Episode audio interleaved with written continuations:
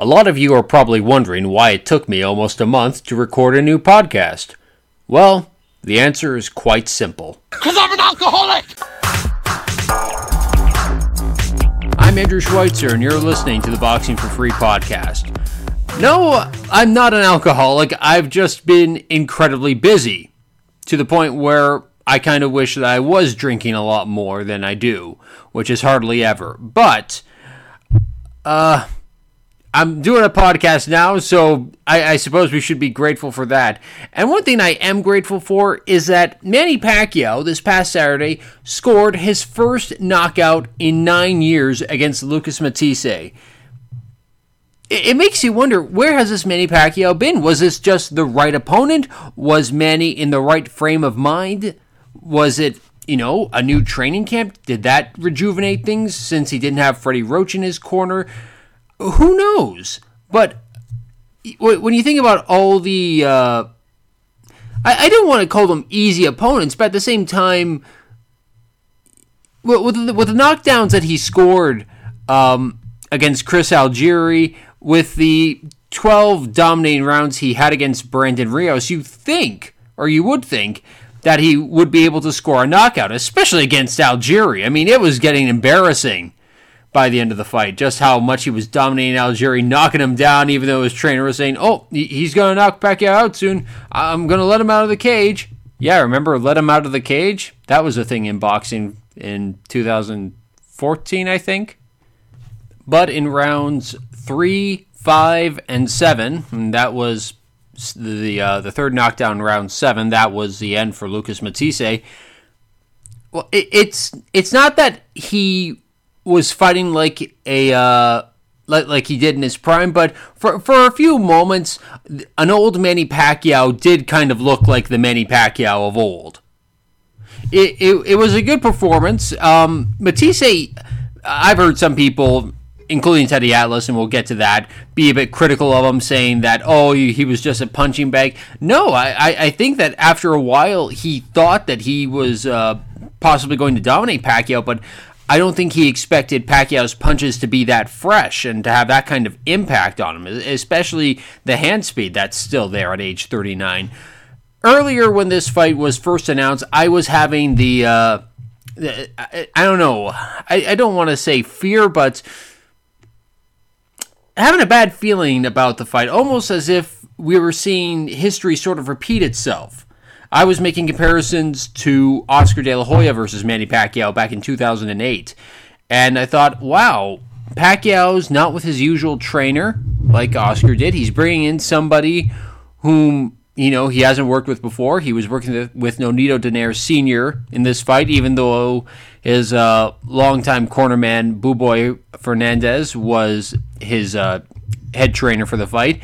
I just thought, wow, this this could be you know, we could be seeing what happened to Oscar happen against Manny. Just the opposite happened. No, it was it was kind of like nope.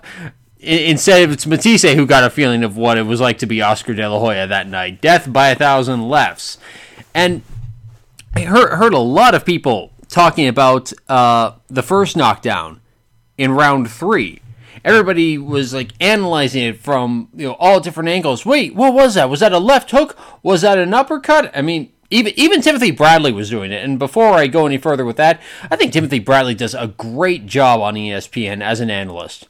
I, I think he's getting better with each performance. Uh, well, I say performance, but with each with each broadcast, I think he's getting better and better, and does a pretty good job here. Call this a 45 or maybe even a nice. Oh, it's an uppercut. A left uppercut right up the guard of Matthysse. Split the guard. The punch that you don't see will hurt you. There's there an awkwardness again. to Manny Pacquiao throughout his whole career that is so effective.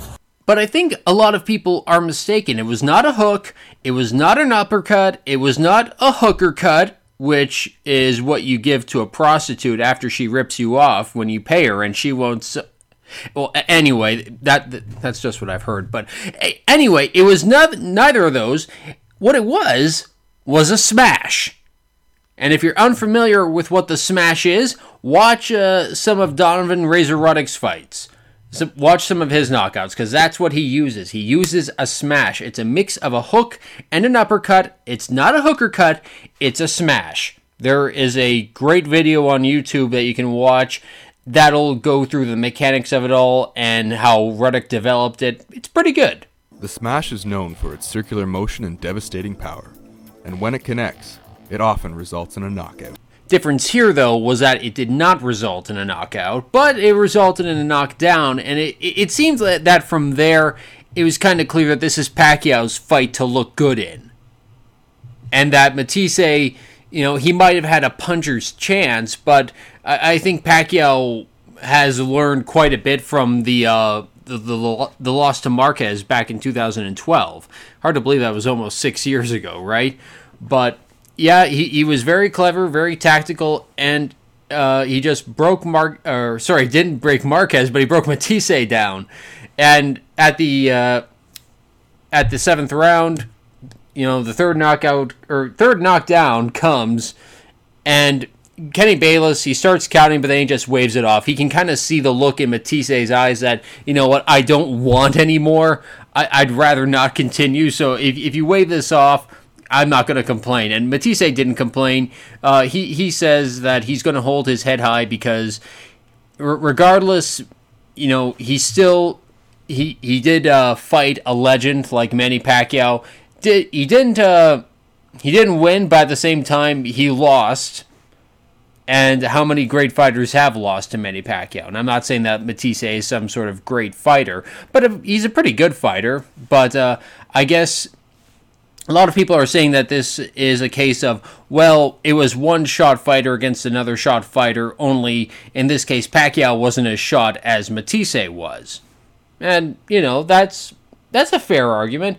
In fact, uh, Teddy Atlas from ESPN, he later broke this down. How do you rate what Pacquiao did in Malaysia? You hit a heavy bag, you look good. you know what I mean?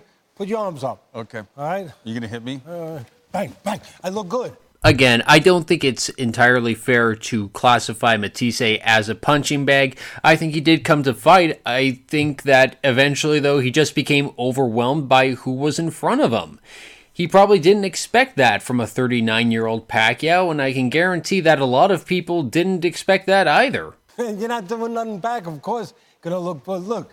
Well, it's also hard to look good, or rather to throw back, when the other guy has such great hand speed. Matthysse, and Matthysse is an orthodox fighter fighting a southpaw in Pacquiao, but every time he would like throw a jab and sometimes land it, Pacquiao would be coming up with this beautiful right hook over Matthysse's jab. I, have seen him do that a few times. I think he's absolutely brilliant at it.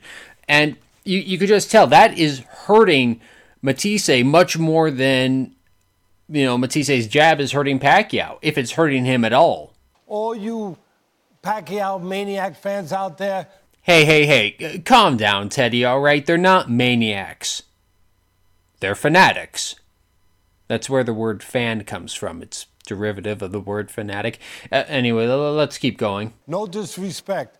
Give him a lot of credit. 39 years old, he got the job done. He looked good, yes, against a 36 year old who, in the end, he quit. A diminished Matthysse who did not fight, he did not try. In very little spots he threw. For the most part, he was, he was a passive guy who looked like he was just getting paid. Again, I'll re emphasize Pacquiao has superior hand speed, probably superior punching power, and just superior technical ability and again played a big factor in the fight. And to, uh, to, his credit, at least he is giving Pacquiao some credit for what he did at age 39. I mean, I personally thought this was just going to be another 12 round decision, and I was I was surprised when it ended ended in the seventh round. I thought, oh my god, Manny Pacquiao got a knockout. I mean, if this was on HBO, Max Kellerman would really be saying, "Holy crap, Manny!" You know it's been a while since we've seen that. Let's say Pacquiao wants to go on. Was this an okay fight to restart his, his career? He took a, he taken a year off. You can't knock him. I mean, you can't knock him off. There's the only thing you can knock if you're going to be really thorough, if you're going to really X-ray vision this fight and really be honest about it. You look at what I just said. You look at Matthysse, 36 years old, 45 fights. Okay, Teddy. I actually agree with you. If Pacquiao does want to continue with his career, and I sincerely hope that he does not, I hope that he kind of realizes okay, I was able to do this because it was against the right opponent. I don't think that Pacquiao can do this against top tier welterweights. I honestly don't believe that he could do this to Keith Thurman or Errol Spence, and certainly not to Terrence Crawford. Uh, if I was uh, managing Pacquiao, I would, tr- if I could not convince him to retire, I would then try to convince him, okay, don't fight Terrence Crawford. Marvelous performance for a 39 year old with 69 fights, no doubt about it. But no effort on the other side, no resistance on the other side. If you can fight guys like that all the time, he might be able to fight till he's 79. Again, I agree. I I really hope that Pacquiao doesn't fight for another 40 years. I hope I hope that he doesn't fight for another 4 years. Um, but yeah, if, if they keep uh, matchmaking properly with Manny Pacquiao, yeah, you know, he could keep looking good against certain opponents, but I think after a while, the novelty of seeing it would kind of wear off. I- am surprised it hasn't worn off already, to be quite frank, but then again, how many people watch this fight, it's unknown yet. But I personally don't see him fighting any of the true elites of the welterweight division, like I previously mentioned. If you were managing him, what's the next move? Do you want him, as a fan of the sport, as someone who loves the sport, do you want him to go on and try Don't to lie pick to more, yourself. few more good fights? I, am not going to forget he's 39 years old with 69 fights, and that he fought a, a guy that had Everlast printed on his forehead tonight. so I'm not, I'm not going to lie to myself. I'm going to remind myself, hey, if I get in there with these young bulls that are in the welterweight division, and don't make a mistake about it, the welterweight division is loaded as any division it's almost as loaded as that the 80s with Sugar Ray Leonard, Tommy Hearns, Roberto Duran, Pernell Whitaker, Benitez. I mean, unbelievable. When you're talking about Thurman and you're talking about Spence, you're talking about all these guys that are in there. He's jumping Crawford, into a tough pool, is what you're saying. I'm, I'm saying that I would be very, very careful even after this nice performance. Again, remember who it was against. Remember what it was against. Don't lie to yourself. You start getting in there with that different pool that I just described, these young tigers, these young bulls. Well, guess what? Then you might see Pacquiao look 40 years old. All right.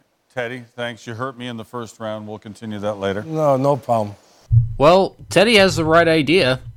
Uh, I would keep Pacquiao away from the elites of the sport. Have him fight, you know, people who have kind of people who you have a very good feeling that he could beat. I mean, people like Danny Garcia or Adrian Broner, fighters like that. I don't see him getting in there against Thurman, Spence, or Crawford and doing what he did against Lucas Matthysse. I don't think that's going to happen. And I don't want to see Manny Pacquiao be another one of these fighters who gets retired by boxing instead of retiring from boxing like he should have done after he beat Tim Bradley for the second time. And Pacquiao has said that he probably has two or three fights left in him, but we've been hearing this for years. We've been hearing this since, you know, 2010.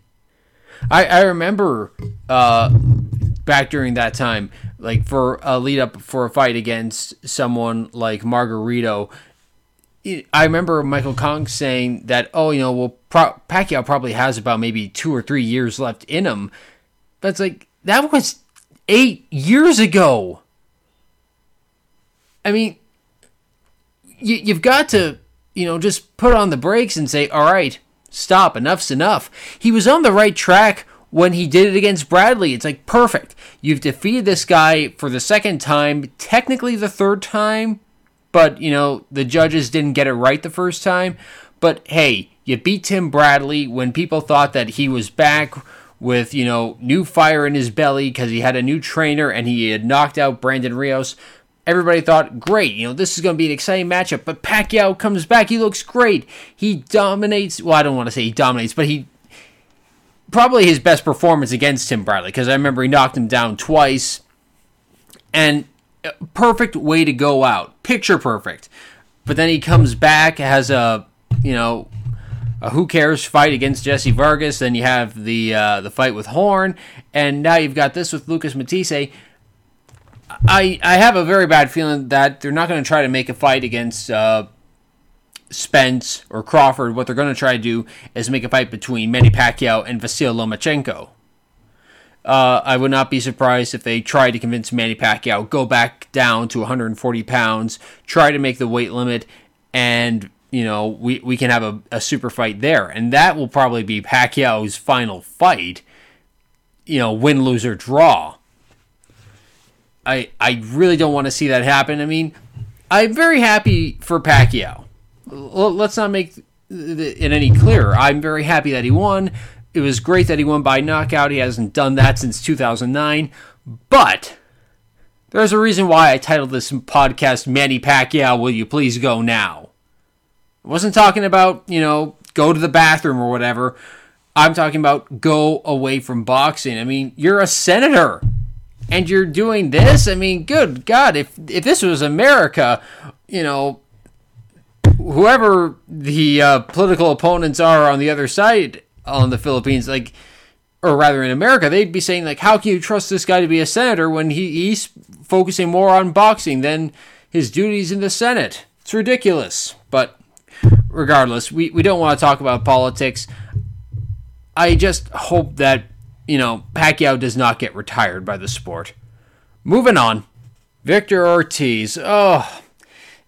See, when news breaks on TMZ, it's either bad news or it's dumb news. And somehow with Victor Ortiz, it's both.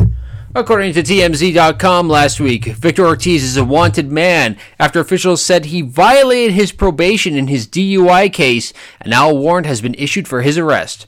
As previously reported, the former WBC welterweight champ and Dancing with the Stars contestant was busted for drunk driving back in 2016 and was later sentenced to three years probation. According to court documents, he was supposed to check in with his probation officer on June 20th, but failed to do so and was then ordered to appear in court on July 10th. He blew that off too, so violation of probation warrant was issued. Uh, I, I, I doubt that um, the cops are going to be hunting him down. It's like you know, I I doubt that people are put, putting up signs of Victor Ortiz saying, "Have you seen this fighter?" And the answer would be no. I mean, personally, I, I think Ortiz should be prosecuted for that robbery he got against Devon Alexander, but regardless. Uh, but if he does have an encounter with the law, he'll be arrested, hauled into court. Uh, apparently, bail's been set at $5,000. No word from Ortiz's camp at the moment. Oh, this is not what Victor needs at the moment, especially after his last fight, that draw, which he did not deserve against Devon Alexander. And it's too bad because there were rumors that uh, a fight between him and Brandon Rios, you know, this grudge match, which we've been waiting for years and years, well, probably years and years up to and around 2013. But regardless, you know, it, it, was always kind of on the back burner in boxing. Like, oh, will they, won't they? Are they ever going to fight? These two really hate each other there I I'd been hearing rumors and talk that oh you know they're working on making it happen. Uh, it's going to be hard to make it happen if Victor is in jail.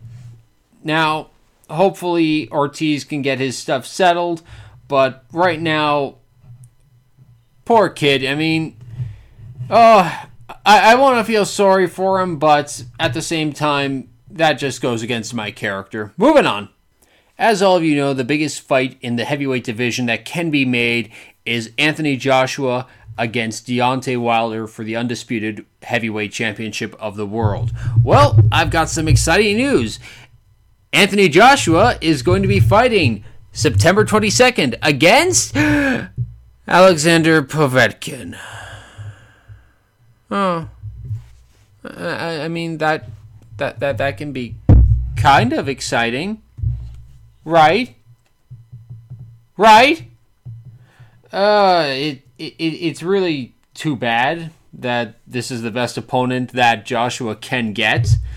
Uh, I, I don't know too much about what's been going on with Wilder. Apparently, Joshua was all set to go, but they were still waiting on Wilder. I can imagine that they've that they just got impatient and just decided, all right, screw this. We're going to go our own way, and we'll try to make something with Wilder later. But regardless, this fight is going to be taking place, as I said, September 22nd at Wembley Stadium. Alexander Povetkin is going to be 39 at the time of the fight. He'll be entering the ring with a record of 34 wins, one loss, 24 wins by way of knockout. That lone loss is to uh, Vladimir Klitschko all the way back in 2013. Now, this is the interesting thing. According to um, Anthony Joshua's BoxRec page, even though the fight with Povetkin is already scheduled, there is also a fight to be announced scheduled for April of 2019.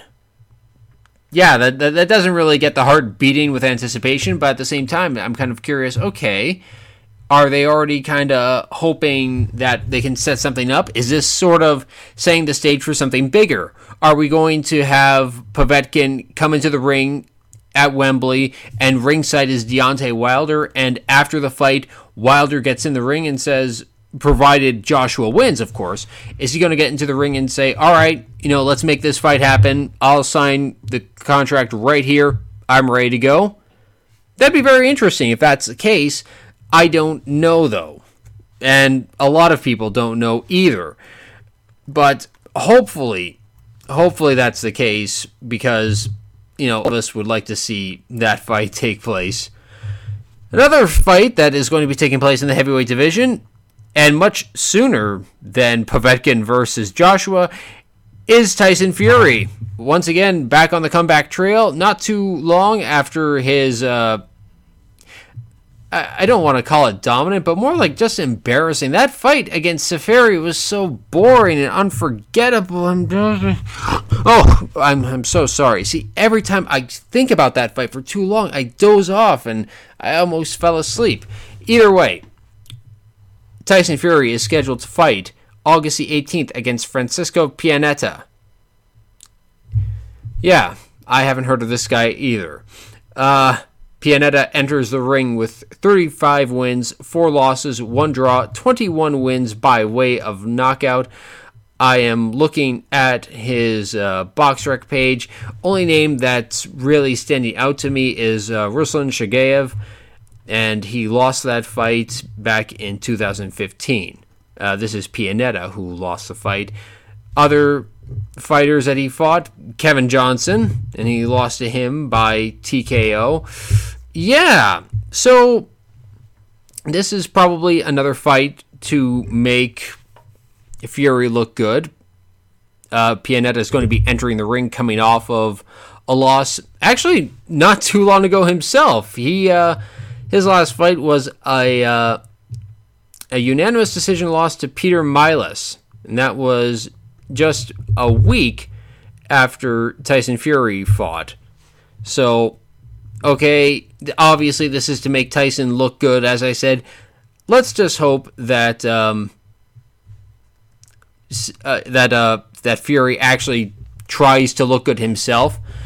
And looking over uh, Pianeta's record, his first loss actually came to Vladimir Klitschko, and that loss was all the way back in 2013, kind of like Povetkin. So, yeah, I'm not expecting too much. Hopefully, if Fury is serious about getting back at to the top of the division, he'll look impressive and he'll say, "Okay, you know what? Next year, I want the fight against Anthony Joshua. If you can't get things settled with Deontay Wilder, you know, look at me. I've just fought twice in two months. I'm ready to go right now, but I'll but I'll wait until April or whenever. Uh, I might take a few more tune up fights, but I'm going to get into the best shape you've ever seen. That's what he should do. I talk about often what fighters should do. And maybe if fighters listened to me, the sport would be in much better shape. And maybe the fighters would be in much better shape because if they listened to me, they'd train a lot harder. But regardless, that's neither here or there. Anyway, that's all we have for you this week. We hope you enjoyed the latest edition of the Boxing for Free podcast. You can find us online at www.boxingforfree.com. That's boxing, the number four, free.com.